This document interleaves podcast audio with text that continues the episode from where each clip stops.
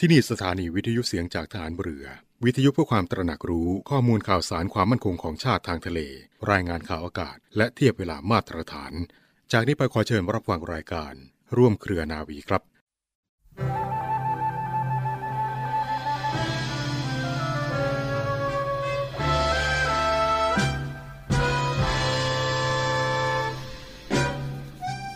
ความเข้มแข็งในจิตใจนี้เป็นสิ่งที่สำคัญที่จะต้องฝึกฝนตั้งแต่เล็ก เพราะว่าต่อไปถ้ามีชีวิตที่ลำบากไปประสบอุปสรรคใด ๆ ถ้าไม่มีความเข้มแข็ง ไม่มีความรู้ ไม่มีทางที่จะผ่านอุปสรรคนั้นได้ เพราะว่าถ้าไปเจออุปสรรคอะไร ก็ไม่มีอะไรที่จะมาช่วยเราได้ แต่ถ้ามีความรู้ มีอัธยาศัยที่ดี และมีความเข้มแข็งในกายและในใจ ก็สามารถที่จะฝ่าฟันอุปสรรคต่างๆ นั้นได้ ความเข้มแข็งในใจนั้นหมายความว่า ไม่ท้อถอยและไม่เกิดอารมณ์มาทำให้โกรธ อารมณ์นั้นก็คือความโกรธ ความฉุนเฉียว ความน้อยใจ ทางนี้เป็นสิ่งที่ทำให้คิดไม่ออก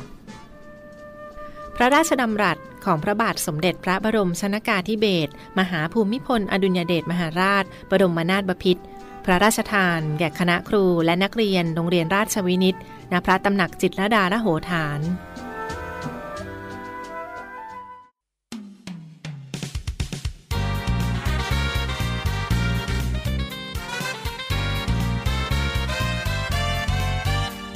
ร่วมเครือนาวี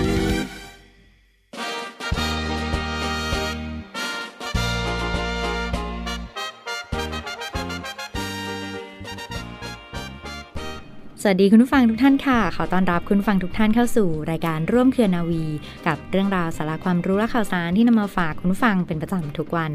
สำหรับเรื่องเล่าชาวเรือในวันนี้ค่ะคุณผู้ฟัง ทางรายการมีประวัติความเป็นมาที่น่าสนใจของระบบนิเวศป่าชายเลนนำมาฝากคุณผู้ฟังเป็นความรู้กันค่ะป่าชายเลนมีประโยชน์ทางด้านของนิเวศวิทยา การดำรงชีวิตของมนุษย์ และยังเป็นองค์ประกอบที่สำคัญยิ่งของชายฝั่งทะเล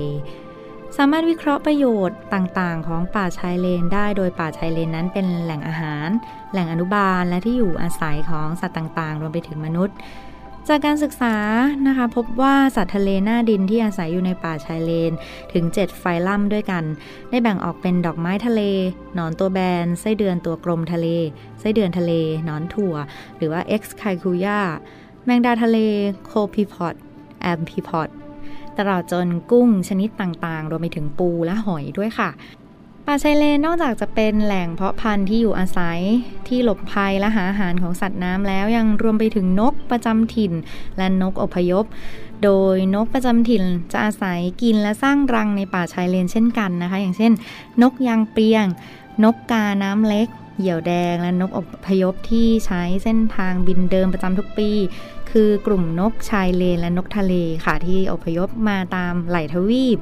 มักจะมาพักนอนและหาอาหารเพื่อสะสมพลังงานในป่าชายเลนเช่นเดียวกันเนื่องจากว่าป่าชายเลนนี้มีความเหมาะสมทั้งเรื่องของอาหารมีสัตว์น้ำมากมาย เป็นที่หลบภัยได้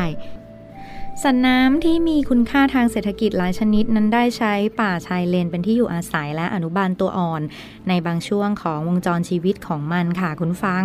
อย่างเช่นปลากระพงขาวปลานวลจันทะเลปลากระบอกปลาเก๋ากุ้งกุลาดำกุ้งแชบวย หอยนางรม หอยแมงผู้หอยแครงและหอยกระพงนะคะ ตลอดจนปูสแสม ปูม้าและสัตว์น้ำบางชนิดเนี่ยอาจใช้ป่าชายเลนเป็นทั้งแหล่งเกิด และอาศัยจนเติบโตสืบพันธุ์อย่างเช่นปูทะเลด้วยค่ะพืชในป่าชายเลนนั้นสามารถนำมาใช้เป็นผักพื้นบ้านจำนวนหลายชนิดได้เช่นกันนะคะ อย่างเช่นใบสะคาม ยอดผักเบี้ยทะเล รือแม้แต่ต้นจากเองก็เป็นพืชในบริเวณป่าชายเลนอีกชนิดหนึ่งที่สามารถนำส่วนต่างๆ มาใช้ประโยชน์ได้ ก็คือใบเนี่ยนำมาทำเป็นตับมุงหลังคาได้ค่ะ ใบอ่อนสามารถนำมาทำมวลบุหรี่ได้ส่วนน้ำจากยอดอ่อนก็นำมาทำน้ำตาลจากได้รสชาติดี ส่วนผลก็ใช้กินเป็นของหวานค่ะ พืชในป่าชายเลนนั้นยังมาทำเป็นสมุนไพรได้อีกนะคะ คุณผู้ฟังอย่างเช่น ต้นเหงือกปลาหมอค่ะ ต้นมะนาวผีนั้นใช้รักษาโรคผิวหนัง ต้นตะบูนขาวใช้รักษาโรคบิดและท้องร่วง รากตาตุ่มทะเลนั้นใช้แก้อักเสบ แก้ไข้แล้วก็แก้คันได้ค่ะ ป่าชายเลนนั้นช่วยรักษาความสมดุลของระบบนิเวศชายฝั่ง และที่ใกล้เคียง โดยเฉพาะหญ้าทะเลและปะการังนะคะ ป่าชายเลนมีบทบาทในการรักษาสมดุลของธาตุอาหาร และความอุดมสมบูรณ์ของน้ำทะเลชายฝั่ง ซึ่งจะส่งผลถึงความอุดมสมบูรณ์ของทรัพยากรประมง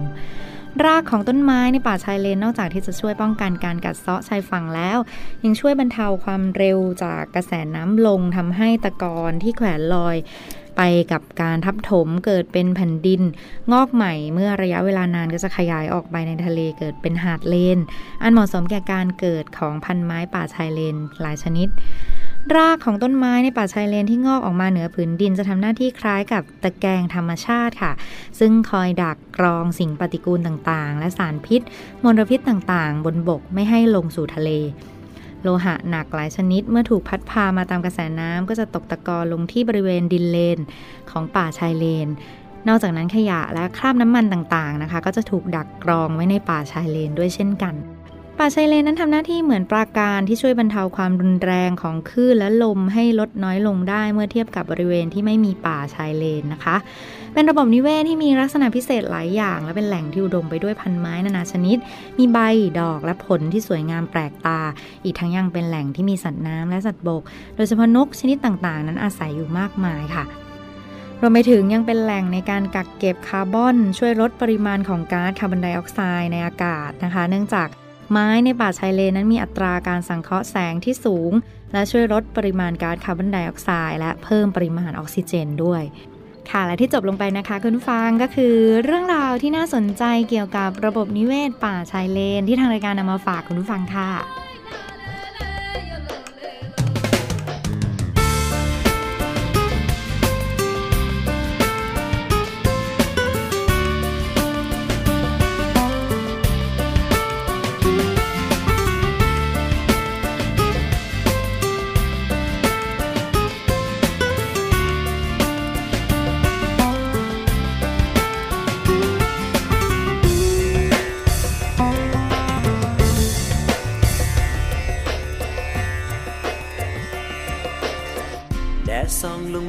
เบาบาง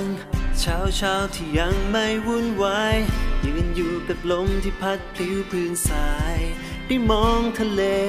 ฉันปล่อยหัวใจ ปล่อยให้ลอยออกไป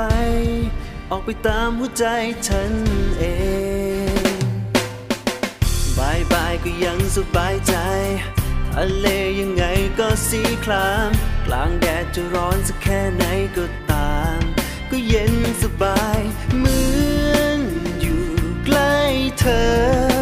เธอที่ฉันอยากเจอ ก็ทะเลเหมือนเธอที่งดงาม อยากบอกรักเธอ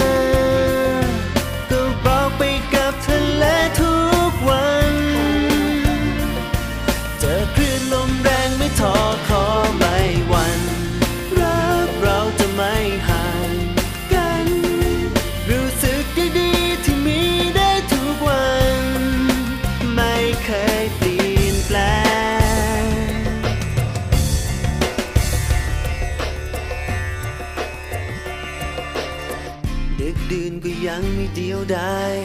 มีดาวกับสายเป็นเพื่อนกัน มีลมกระซิบและคลื่นซัดเงาจันทร์ที่ปลายทะเลคล้ายอยู่ใกล้เธอ เธอที่ฉันอยากเจอ โอ้ทะเลมันเธอช่างงดงาม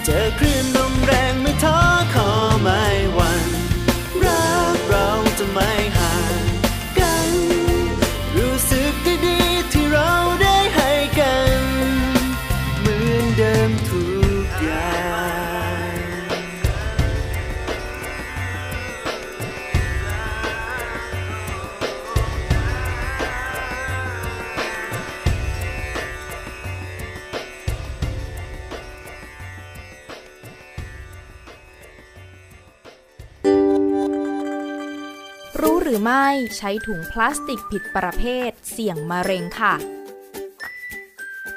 ในปัจจุบันนี้นะคะ อาหารปรุงสำเร็จที่วางขายกันส่วนใหญ่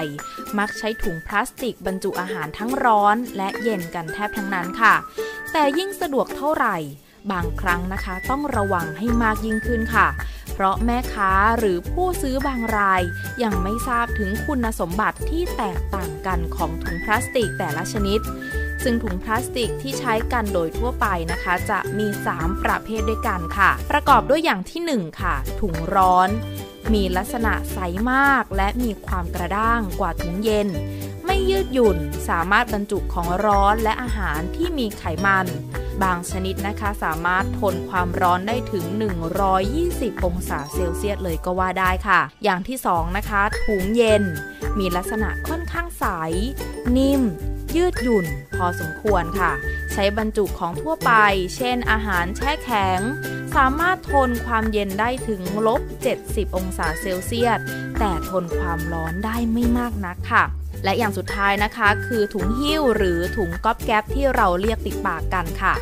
ซึ่งไม่ปลอดภัยสำหรับอาหารสัมผัสกับถุงโดยตรงนะคะ โดยเฉพาะอาหารร้อนหรืออาหารที่มีไขมันค่ะ เช่นกล้วยแขก ปลาท่องโก แม้จะมีกระดาษวางอยู่นะคะ รองกันถุงก็ตาม และห้ามนำถุงประเภทรีไซเคิลหรือถุงก๊อบแก๊บที่มีสีเข้มมาใช้กับอาหาร หากนำถุงพลาสติกแต่ละประเภทมาใช้ไม่ถูกต้องนะคะ ก็จะทำให้อาหารที่บรรจุนั้นไม่ปลอดภัย และอาจมีการปนเปื้อนของสารที่เป็นอันตรายจากถุงพลาสติกค่ะ โดยจะค่อยๆสะสมในร่างกายทีละน้อย ทีละน้อย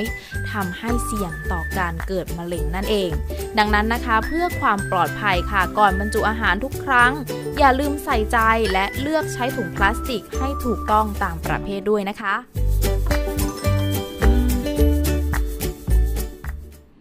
ต่อเนื่องกันในช่วงนี้กับข่าวสารจากกองทัพเรือนะคะรายการร่วมเครือนาวี รับฟังผ่านทางสถานีวิทยุเสียงจากทหารเรือสทร 15 สถานี 21 ความถี่ ทั่วประเทศไทย และที่เว็บไซต์นะคะ www.voiceofnavy.com หรือ www. เสียงจากทหารเรือ .com วันนี้ก็มีอีกหนึ่งบรรยากาศของกิจกรรม พระราชวังเดิม หรือพระราชวังกรุงธนบุรีนะคะมูลนิธิอนุรักษ์โบราณสถานภายในพระราชวังเดิม และกองบัญชาการกองทัพเรือค่ะกำหนดเปิดให้เข้าชมได้ฟรีฟังคะในห่วงเดือนธันวาคม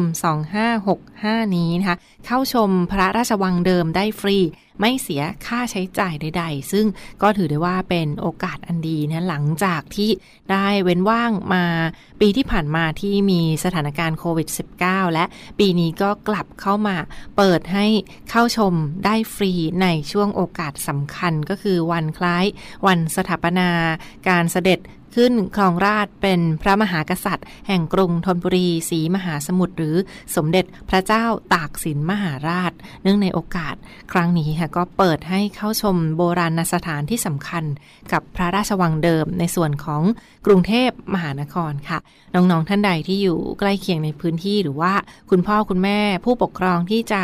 พาบุตรหลานไปท่องเที่ยวใกล้ช่วงเทศกาลปีใหม่แบบนี้ฟังคะ ลองแวะมาเที่ยวริมฝั่งแม่น้ำเจ้าพระยา ซึ่งก็เป็นพื้นที่ของพระราชวังเดิม หรือพระราชวังกรุงธนบุรีค่ะ เปิดให้เข้าชมฟรีตั้งแต่ 17 ถึง 28ธันวาคม 2565 นี้นะคะ 17 ถึง 28 ธันวาคม 2565 นี้ เข้าได้ ทั้งช่องทางของด้านหน้ากองบัญชาการกองทัพเรือและด้านข้างของประตูกำแพงวัดอรุณ ราชวรารามค่ะ ทั้งประตูบกทรและประตูวัดอรุณค่ะนี่ก็จะเปิดให้เข้าชมได้ฟรีแล้วก็ไม่ต้องยุ่งยากในการแลกบัตรผ่านเข้าออกได้ด้วยนะคะ รวมทั้งถ้าเป็นนักท่องเที่ยวที่มาเป็นหมู่คณะก็สามารถเข้ามาเยี่ยมชมได้เช่นเดียวกัน แต่ก็ต้องทำเรื่องขออนุญาตสักเล็กน้อยนะเพื่อขออนุญาตเข้าชมเป็นหมู่คณะ ในส่วนของพระราชวังเดิมหรือพระราชวังกรุงธนบุรี สำหรับประวัติที่สำคัญของพระราชวังเดิม หรือพระราชวังกรุงธนบุรีนั้น มีประวัติที่สำคัญอย่างไรบ้างฟังคะ มีประวัติความเป็นมาอย่างยาวนาน แล้วก็ก่อตั้งขึ้นมาตั้งแต่สมัย สมเด็จพระเจ้าตากสินมหาราช ซึ่งถือได้ว่าเป็นพระราชวังหลวงในสมเด็จพระเจ้าตากสินมหาราช ตั้งอยู่ข้างริมฝั่งแม่น้ำเจ้าพระยา ภายใต้ความสวยงามและความร่มรื่น แล้วก็บรรยากาศของพระราชวังกรุงธนบุรีสีมหาสมุทรในครั้งนั้น ซึ่งย้อนอดีตกันไปครับถือได้ว่าที่ตั้งอยู่ที่ปากคลองบางกอกใหญ่ นั้นก็ถือว่าเป็นจุดยุทธศาสตร์แต่เดิมนั้น มีป้อมปราการที่มั่นคงนะแล้วก็มองเห็นได้ในระยะไกลรวมทั้งเป็นเส้นทางการเดินเรือในสมัยอดีต ความสำคัญอีกประการหนึ่งคือ พระราชวังเดิมก็ถือว่าเป็นสถานที่พระราชสมภพของพระมหากษัตริย์ไทยหลายพระองค์ด้วยกัน ตั้งแต่สมัยรัชกาลที่ 3 รัชกาลที่ 4 และสมเด็จพระปิ่นเกล้าเจ้าอยู่หัวอีกด้วยนะคะ ระบาทสมเด็จพระนั่งเกล้าเจ้าอยู่หัว พระบาทสมเด็จพระจอมเกล้าเจ้าอยู่หัว และพระบาทสมเด็จพระปิ่นเกล้าเจ้าอยู่หัวค่ะ ภายในโบราณสถานแห่งนี้ก็ถือได้ว่ามีสถานที่ที่สำคัญมากมายเลยทีเดียวค่ะ ไม่ว่าจะเป็นท้องพระโรง พระราชวังเดิม พระที่นั่งขวาง พระตำหนักเก่งคู่ พระตำหนักเก๋ง พระปิ่นเกล้า เจ้าอยู่หัว ศาลสมเด็จพระเจ้าตากสินมหาราช อาคารเรือนเขียว ศาลศรีษะปลาวาน และป้อมวิชัยประสิทธิ์ ถือได้ว่าเป็นอีกหนึ่งป้อมปราการที่สำคัญริมแม่น้ำเจ้าพระยาที่สร้างขึ้นมาตั้งแต่สมัยกรุงศรีอยุธยาค่ะเรียกได้ว่าโอกาสอันดีในครั้งนี้ก็เปิดให้เข้าชมหุนฟังคะ ซึ่งปกติถ้าหลังจากช่วงเวลานี้เขาก็จะปิดนะเป็นพื้นที่ปิดไม่ให้เข้าชมถ้าไม่มีการสำรองที่นั่งหรือว่า ไม่มีการติดต่อล่วงหน้าดังนั้น ในห่วงเดือนธันวาคมตั้งแต่ 17 ถึง 28 ธันวาคมนี้ก็เปิดให้เข้าชมได้ฟรี ไม่เสียค่าใช้จ่ายใดๆด้วยนะคะรวมทั้งไม่ต้องทำเรื่องขออนุญาตล่วงหน้าด้วย อย่างไรก็ตามค่ะ ก็ถือได้ว่าเป็นอีกหนึ่งสถานที่สำคัญ ซึ่งถ้าพื้นที่กรุงเทพมหานครนะคะ เดินทางได้สะดวกเช่นเดียวกัน ไม่ว่าจะเป็นรถโดยสารประจำทางรถสาย 57 นะคะรถเมย์สาย 57 แล้วก็รถส่วนบุคคลก็สามารถนำเข้ามาได้เฉพาะวันเสาร์วันอาทิตย์ หรือว่าวันหยุดนักขัตฤกษ์ค่ะ ก็สามารถจอดได้เช่นเดียวกัน หรือว่าท่านใดที่มาสการะพระปรางที่วัดอรุณราชวรารามเรียบร้อยแล้วก็ลองแวะเข้ามาเยี่ยมชมที่พระราชวังเดิม หรือพระราชวังกรุงธนบุรี ในสมัยสมเด็จพระเจ้าตากสินมหาราชได้เช่นเดียวกันค่ะ สอบถามรายละเอียดเพิ่มเติมได้คุณฟังค่ะที่มูลนิธิอนุรักษ์โบราณสถานในพระราชวังเดิม หมายเลขโทรศัพท์ 024754117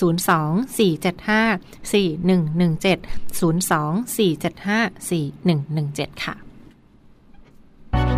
กองทัพเรือขอเชิญร่วมชม รวมส่งกำลังใจไปเชียร์ทัพนักกีฬาของแต่ละหน่วยกีฬาในกองทัพเรือ ที่จะทดสอบความแข็งแกร่งกับ 36ชนิดกีฬา และกีฬาทหารเรือ ที่หาชมได้ยากในการแข่งขันสัปดาห์กีฬานาวี ประจำปี 2565 วันที่ 23 ถึง 30 พฤศจิกายน 2565 ณ สนามกีฬาราชนาวีกิโลเมตรที่ 5 อำเภอสถิตจังหวัดชนบุรี วันที่ 23 พฤศจิกายน เวลา 14นาฬิกา30 นาทีพิธีเปิดการแข่งขัน ชมการแสดงต่างๆ ประกอบด้วย เพชรแห่งท้องทะเล การแสดงมินิคอนเสิร์ตจากกองดุริยางทหารเรือ การแสดงศิลปะการต่อสู้ป้องกันตัวมวยชัยยา การแสดงกระโดดร่มดิ่งพระสุธา พร้อมกับชมขบวนพาเหรดจาก 8 หน่วยกีฬากองทัพเรือ การแสดงแสงสีเสียงในการจุดไฟกระถางคบเพลิง อย่าลืม 23-30 พฤศจิกายนนี้ ไปร่วมชมและเชียร์การแข่งขันกีฬา สัปดาห์กีฬานาวี ประจำปี 2565 ณ สนามกีฬาราชนาวีกิโลเมตรที่ 5 อำเภอสถิตรับฟังและรับชมการถ่ายทอดสดได้ทางสทร5พัทยา สทร5สัตหีบเฟซบุ๊กเพจกองทัพเรือ และ YouTube Official กองทัพเรือ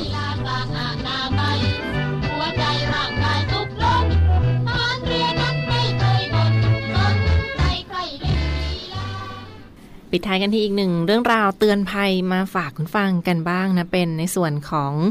การเตือนภัยสลิปปลอมที่ออกมาแพร่ระบาดกันดังนั้นเขาก็มีวิธีสำหรับพ่อค้าแม่ค้าออนไลน์นะที่อาจจะต้องใช้ตรวจสอบข้อมูล การโอนเงิน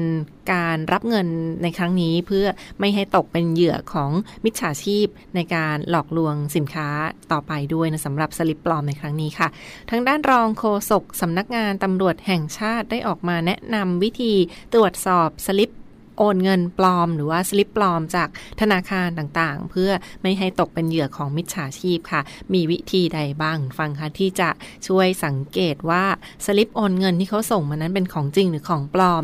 ง่ายๆค่ะวิธีการที่หนึ่งก็คือสังเกตความละเอียดของตัวเลขหรือว่าตัวหนังสือ ถ้าเป็นสลิปปลอมค่ะ แบบของตัวหนังสือบนสลิป ในส่วนของชื่อผู้โอน ชื่อจำนวนเงิน วันที่โอน เวลาโอน ก็อาจจะเป็นตัวหนังสือคนละแบบ หรือว่าความหนาความบางของตัวอักษรมันจะดูไม่เท่ากันค่ะ ต้องสังเกตความละเอียดของตัวเลขตัวหนังสือ ถ้าเป็นสลิปปลอมแบบในส่วนของชื่อผู้โอนจำนวนเงินวันที่เวลาก็ตัวหนังสือมันอาจจะหนาบางไม่ตรงกัน ดังนั้นก็อาจจะเป็นการตัดต่อได้ให้สังเกตรายละเอียดของตัวเลขนั่นเอง ประการที่ 2 ค่ะ ให้ลองสแกน QR code นะตัวสแกน QR code โดยใช้ทั้งกล้องโทรศัพท์มือถือต่างๆ ลองสแกนบนสลิปโอนเงินแบบ e สลิปว่ามันสแกนแล้วสแกนเจอหรือไม่หรือว่าตรวจสอบได้ตรงหรือไม่ ถ้ายอดเงินไม่ตรงหรือว่าไม่สามารถตรวจสอบได้ก็ เห็นได้ชัดเลยว่าสงสัยได้เลยว่าเป็นสลิปโอนเงินปลอมค่ะ ประการถัดไปค่ะ ให้ลองใช้บริการแจ้งเตือนผ่านแอปของธนาคารนะคะซึ่งเขามันก็จะมีการแจ้งเตือนมีสัญญาณส่งเข้ามาตลอดเมื่อมียอดเงินเข้าหรือว่าเงินออกจากบัญชี เมื่อเห็นการแจ้งเตือนแล้วเราก็จะได้รู้ตัวทันไหวตัวได้ทัน แล้วก็ไปเทียบยอดเงินกับสลิปที่โอนเงินนั่นเอง และประการต่อไปค่ะ ใช้ระบบจัดการร้านค้าที่เขามีฟังก์ชันการตรวจสอบสลิป การโอนเงินโดยอัตโนมัตินะคะซึ่งถ้าเป็นร้านค้าใหญ่ ๆ ที่เขามีร้านค้าออนไลน์ มียอดการสั่งซื้อมีคนโอนเงินต่อเนื่องเข้ามาเป็นจำนวนมาก หลายรายการก็อาจจะเชือกเลือกใช้ระบบนี้เนี่ยเป็นระบบจัดการร้านค้าที่มีระบบตรวจสอบสลิปโดยตรงนะแล้วก็ยอดเงินเข้าอัตโนมัติเพื่อลดเวลาแล้วก็ประหยัดเวลาที่เราจะไม่ต้องเสียเวลามานั่ง ตรวจสอบสลิปว่าจริงหรือปลอม และลดขั้นตอนการตรวจสอบได้ชัดเจนมากยิ่งขึ้นค่ะ และวิธีการสุดท้ายค่ะคุณฟังคะสำหรับมิจฉาชีพที่เขามักใช้ก็คือการตั้งการโอน โอนเงินล่วงหน้านะซึ่งมันก็จะสามารถกดยกเลิกได้ตลอดเวลาค่ะ หลังจากโชว์สลิปโอนเงินเรียบร้อยแล้ว ส่งไปเรียบร้อยแล้ว แนะนำว่าให้สังเกตด้านบนสลิปค่ะ ถ้าเป็นข้อความว่าตั้งโอนล่วงหน้าสำเร็จ มีข้อความนี้แจ้งขึ้นมาบนมุมของสลิปนะคะแสดงว่าเงินยังไม่เข้า ดังนั้นค่ะก็เป็นสลิปล่วงหน้าที่อาจจะใช้เป็นเหยื่อของมิจฉาชีพที่เขาแกล้งตั้งโอนล่วงหน้าแล้ว ส่งสลิปปลอมมาให้เราดู แสดงว่าจริง ๆ แล้วเงินมันยังไม่เข้า เพราะว่าถ้าโอนเงินสำเร็จแล้วค่ะ เขาจะต้องเป็นข้อความว่าชำระเงินสำเร็จชำระบินสำเร็จหรือว่าโอนเงินสำเร็จ ซึ่งถ้าเราไม่สังเกตดีๆ ก็อาจจะตกเป็นหลุมพรางของมิจฉาชีพได้เช่นเดียวกันนะคะ นี่ก็เป็นวิธีการในเบื้องต้นที่สำนักงานตำรวจแห่งชาติได้ออกมาแจ้งเตือนกันค่ะ ซึ่งข้อมูลความผิดหรือว่าผู้ที่กระทำความผิดมิจฉาชีพ การใช้สลิปปลอมสลิปปลอมนี้นะถือว่ามีความผิดฐานช่อโกงทั้ง การแสดงข้อความอันเป็นเท็จ การปกปิดข้อความจริง ซึ่งก็ผิดฐานช่อโกง ตามประมวลกฎหมาย อาญามาตรา 341 ค่ะ ต้องระวังโทษจำคุกไม่เกิน 3 ปี และปรับไม่เกิน 60,000 บาท หรือว่าทั้งจำทั้งปรับค่ะ นี่ก็เป็นอีกหนึ่งเรื่องราวที่ออกมาขอขอบคุณในส่วนของรองโฆษกสำนักงานตำรวจแห่งชาติในครั้งนี้นะที่ออกมาแจ้งเตือนภัยเหยื่อของมิจฉาชีพในยุคออนไลน์ค่ะ และทั้งหมดคือข่าวสารจากรายการร่วมเครือนาวีในวันนี้ขอบคุณทุกท่านที่ติดตามรับฟังนะและพบกันได้ใหม่ ในทุกวันเวลาประมาณ 12 นาฬิกาเป็นต้นไป ทางสถานีวิทยุเสียงจากทหารเรือ วันนี้ลาไปก่อน สวัสดีค่ะ